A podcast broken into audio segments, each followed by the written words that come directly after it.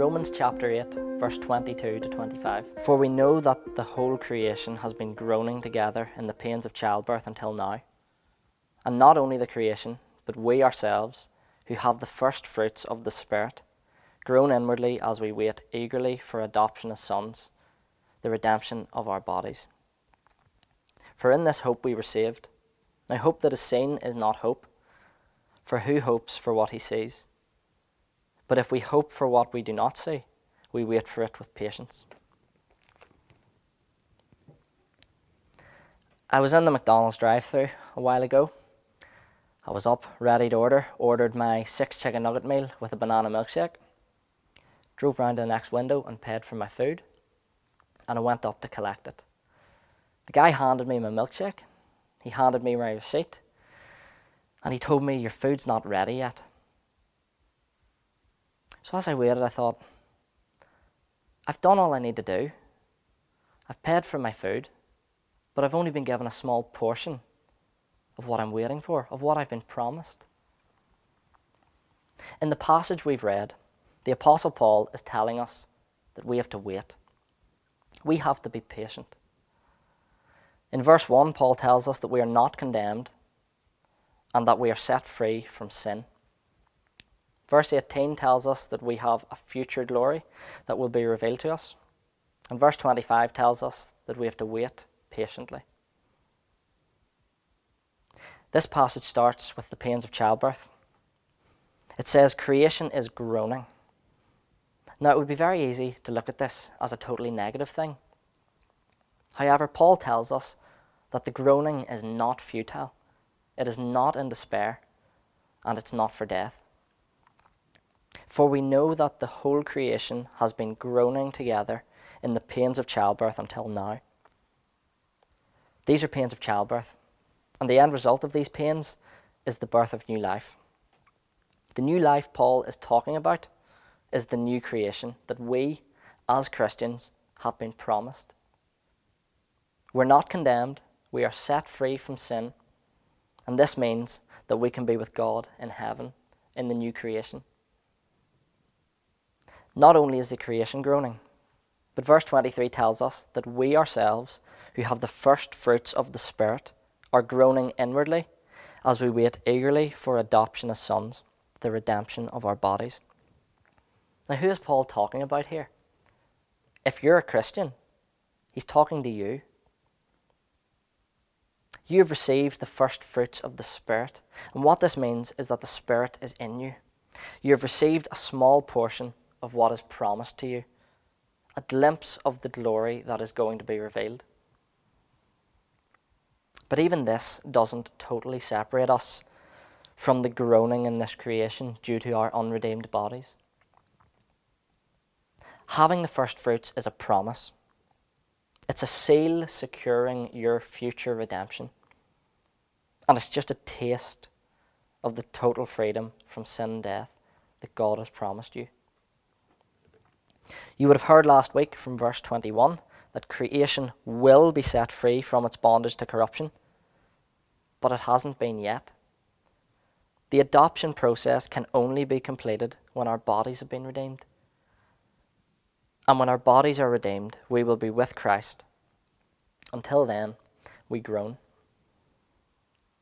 Ray Ortlund says that if you find yourself groaning inwardly and longing to be made whole forever, this isn't because your Christian life is not working. This is because it is working. If you've received a small portion of what is promised, it's natural that you're going to long for full redemption.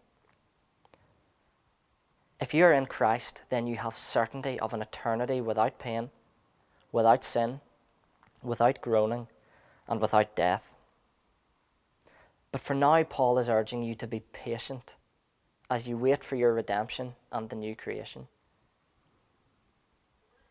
This creation is a world full of sin, which has caused pain and suffering, and it will continue to be until our bodies are redeemed and with Christ. In this creation, there's not a single experience that is not tainted by pain, even if that's just the pain of knowing that it can't last. Nothing in this life can last. Because of sin, The creation we live in has its ups and downs.